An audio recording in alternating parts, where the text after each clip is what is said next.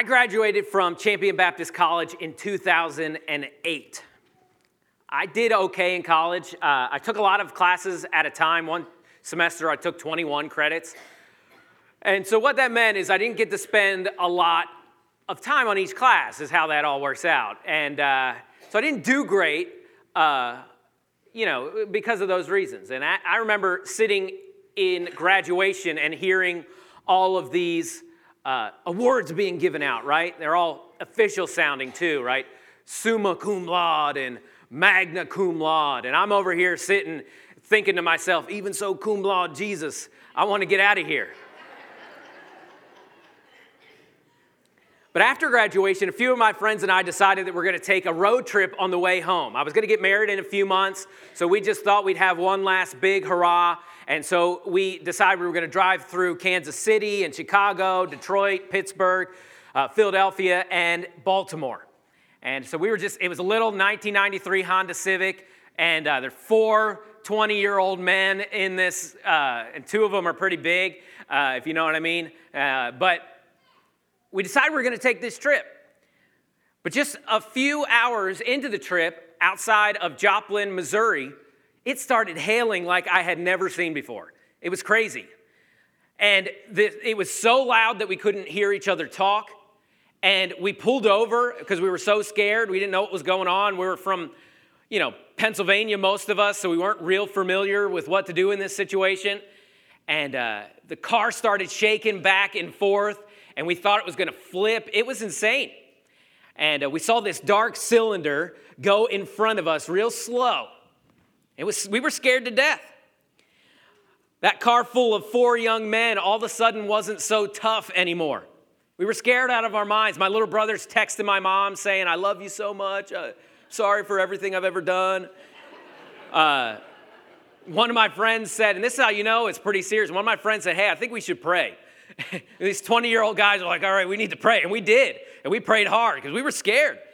Uh, and we, we said our goodbyes to each other, you know, and it was bad. We were scared to death. But after the storm passed, uh, we got enough courage to go up and, and, keep on driving. And we did. We saw cars flipped over and, and roofs uh, ripped off of houses because a tornado had passed just in front of us. It was crazy. This is a, a, short video of a description of my friend Terrence, who was there, uh, of what he saw that day. It was scary. No, it was so scary. That's it. That was his, he's a man of many words. Uh, but it was crazy, and I learned that day why they called natural disasters acts of God because it is awe-inspiring, uh, awe-inspiring the power that is on display.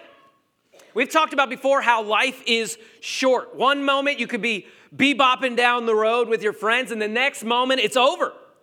Psalm 78 39 tells us that a man's life is like a breeze that passes and comes not again. So here's the question this morning. Here's the big idea. What do you hold on to when the storms and tornadoes of life pass through your existence. For my friends and I, it became obvious that we really did believe in prayer because we were doing it. In the storm, it became clear that our family and our friends were the most important things to us, and that's who we reached out to. We had had these big plans to go on this big trip as single friends, but we found out pretty quick that our plans had little weight. So, what does your soul hold on to when the whirlwind comes through your home life, your work life, or your family life. Here's another way to say that. What gives you peace? What gives you the confidence that you're going to be okay? What does your soul hold on to? Hebrews 6:19 is an awesome verse. And it speaks to this. It says this: "We have this as a sure and a steadfast anchor of the soul, a hope that enters into the inner place behind the curtain. See, we have an anchor in the storm. We have something to hold on to, something to clutch when uncertainty comes. The verse before this says, Hold fast to the hope. Hold fast to the hope. And that hope is Jesus. The second half of this verse in verse 19 says that our hope enters into the inner place behind the curtain. And this is a reference to the Hebrew temple. Only the priest could go behind the curtain to the Holy of Holies. And the priest's job was to go to the inner place on behalf of the people. And Jesus is our hope that goes to bat for us on our behalf. See, Jesus is the only sure thing to hold on to when pain and problems come. Last week we saw David ask the question, Why are you cast down, O my soul? Hope in God. See, your money is not going to help you when it all falls apart. Your job title, your fishing boat, none of these things will be worth clinging on to when the tornadoes of life come. But this is an amazing promise, isn't it? In all the confusion and in all the chaos, we actually do know someone that never changes. We just heard about that. Jesus is the same yesterday, today, and forever. We have something that we can put our faith in, all of our faith, and He will never let us down. Judah Smith says this What Jesus did on the cross covers our past, and that's awesome, and I need that, and that's amazing. But it gives us hope for the future as well. But not only that, it gives us something to hold on to today. Jesus is our hope. I've got a kayak. I haven't got a chance to use it yet here in West Virginia because it's kind of been cold and, and all that. But I mostly have used it on lakes before. I like to fish off of it. But it's kind of funny how it works. I'll find a good hole to throw a line into, and I'll throw it into that hole a couple times. But before I know it, I've drifted far away from where I thought I was. And it doesn't matter, the uh, lake could be as calm as glass. But I start drifting and I don't even know it. The problem is, I don't have an anchor. I've got nothing to tether myself to, I've got no foundation. I couldn't imagine what it would be like to be in a storm in a kayak like that. Do you have an anchor? Are you just drifting through this life? Do you even realize how far you have drifted from who you were? See, an anchor doesn't help if it's still in the boat. It's got to reach outside the boat for grip. Can we all just admit to ourselves that we need help from the outside? That in and of ourselves, we don't have enough? Our inward man needs help from the outside. Sometimes I feel overwhelmed as a husband, and I know that I fall short. Sometimes as a parent, I don't have the answers. I'm in over my head. Sometimes as, a, as your pastor, I just dwell on the fact that how unworthy I am. My most common prayer is this I need you. God, I need you. God, I don't have the answers. I need you. I don't have enough. I'm not enough, but you are enough. God, I need you. I don't have the strength to parent like I should. I need you. God, I'm not the husband that I should be. I need you. I have an anchor, and that anchor is Jesus. I have a hope, and that hope is Jesus. I don't know how people that reject Jesus even get through the day with no anchor. They've built a foundation instead on self esteem, on accomplishments, on their own self will. But when the storms in life come, they will be left drifting. But see, don't wait till you're in the storm to check if you have an anchor. That's like jumping out of a plane and not checking if you have a parachute until you're halfway down. Hey, don't wait to the midst of these storms in your life before you check if you have a relationship with your Maker. Because if you don't have an anchor, your soul is in trouble. But see, once you have that anchor, there's not much that you can add to it, right? You can't add a lot. The emphasis in the, on this uh, verse is about the boat, it's not about the anchor. You know, pulling, once an anchor is set in, pulling on it isn't really helping it. You just, it's, it's about, not about how fast you hold to it, it's about how much the anchor is holding on to you. And see, Jesus is holding you. We have a sure and a steadfast anchor. The Bible tells us in John 10 27 through 29, it says, My sheep hear my voice, and I know them, and they follow me. I give them eternal life, and they will never perish, and no one will snatch them out of my hand. My Father who has given them to me is greater than all, and no one is able to snatch them out of my Father's hand. See, once you've accepted Jesus Christ, He is never going to let you go. See, Jesus is the hero of this passage, just like every passage in the Bible. It's not about how tight you hold on to Him, it's about how tight He is holding on to you. See, over and over in God's word, He says this I will never leave you nor forsake you. See, God will never leave you once you're His child. You are His child forever. But see, you can step away from Him for a while, just like the prodigal son did. Meister Eckhart said this He said, God is at home. It is we who have gone out for a walk. And see, just like the prodigal son, your father is waiting for you to come home. Have you ever been in a boat that almost went down? Almost seven years ago, one of my friends that was in the tornado with me was getting married, and so we thought we would rent a pontoon boat. We got like 12 other guys, and we set out on the lake to go find some cliffs to jump off of, have some fun.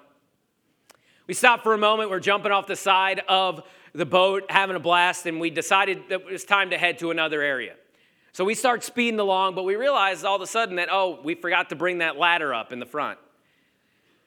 Well, we thought we would fix it. And full disclosure, we probably had too many people on this boat to begin with.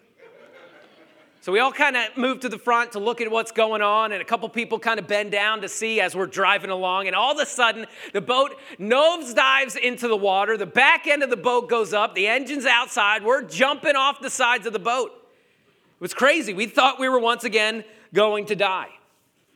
This is a short description of my friend Terrence, who. Uh,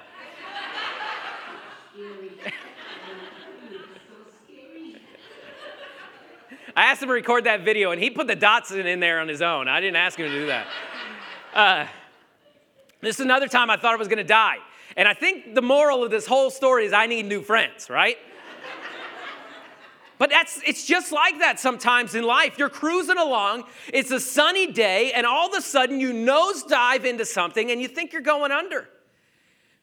maybe right now you're thinking of that nosedive moment. Maybe you're still in it right now. Maybe you're still in that. Maybe right now you feel like you're going under. Maybe you feel like you're on the edge of giving up. You're in over your head. Emotionally, you're done. See, in those tornadoes of life, when the floods come, in the storm, we have an answer, and that answer is not inside of us. We have to reach out. The answer is not row harder or to be better. Psalms 40, verse 2, David says this He drew me up out of the pit of destruction, out of the miry bog, and set my feet upon a rock, making my steps secure. See, when we are going under, He can pick us up out of the swamp and place us on that firm foundation. Hold fast to the hope. In the first century church, the anchor was a symbol of the, uh, that the persecuted church used as a secret way to identify themselves. It was a symbol of hope and security when the worlds that were falling apart. They had no place that they felt safe. They had to meet in secret. If anyone were to find out that they were Christians, they would get persecuted, they would get jailed, and possibly even killed. And one of the symbols that they would use to identify themselves was this anchor. In fact, they would, uh, many of the Christians' tombstones uh, were marked with an anchor. And it would allow people to know that a Christian was buried in that plot. And see, that symbol reminds us that Jesus is our stability. Jesus is our confidence. Jesus is our certainty. While life may be unstable at times, Jesus is our stability in rough waters. So that's the question today. Do you have an anchor? There's a, an old song, an old hymn that says, uh, Does your anchor hold? We have an anchor that keeps the soul steadfast and sure while the billows roll. Do you have an anchor in your life? Do you have something to hold on to? Do you have that hope? My prayer for you right now is that you would feel the nudging God to search what you're holding on to. Do you have that trustworthy anchor? Are you trusting in that anchor or are you trusting in your strength? Bankruptcy, divorce, foreclosure. In the biggest storms in our life, you have to have an anchor, a sure thing, something that doesn't move, a foundation. And Jesus is that sure thing. When you're struggling as a parent, when you're nose diving at work, when you're in over your head in your marriage, you can reach out and say, Lord, I need you. And He can pick up your soul. So have hope. You have a Savior that goes to bat from you, and no one can snatch you out of His grip. Hebrews 6 19. We have this as a sure and a steadfast foundation an anchor of the soul, a hope that enters into the inner place behind the curtain.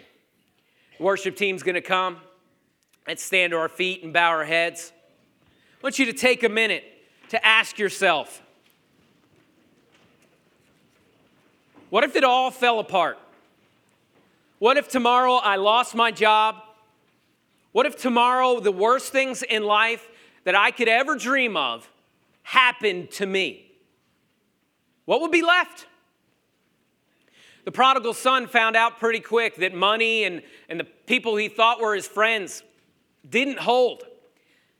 The Bible says he ended up in a pig pen, covered in the slop of this world. But he knew one thing. He knew even if his relationship with his dad wasn't the best, he knew he could go home. He knew he had that place that he could go.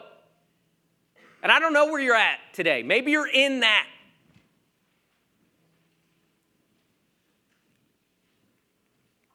The Bible says that the father of the prodigal son was so excited to see him. They had a party, they had a feast. He was just happy to have his son back. And that's the father right now. That's how he thinks of you.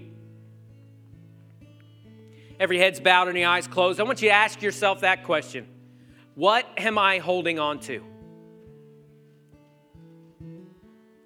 Where do I put my safety? Is it the number that's in my bank account?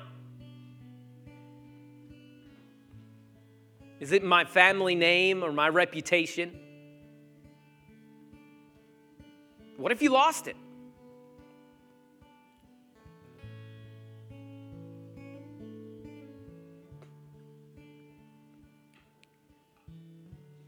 The only true foundation that will last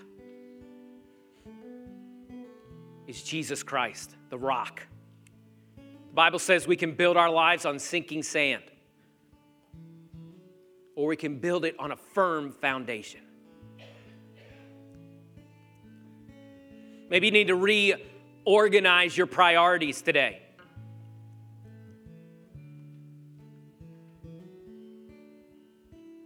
Maybe you look at your life and say, I care way too much about work. I care way too much about this hobby.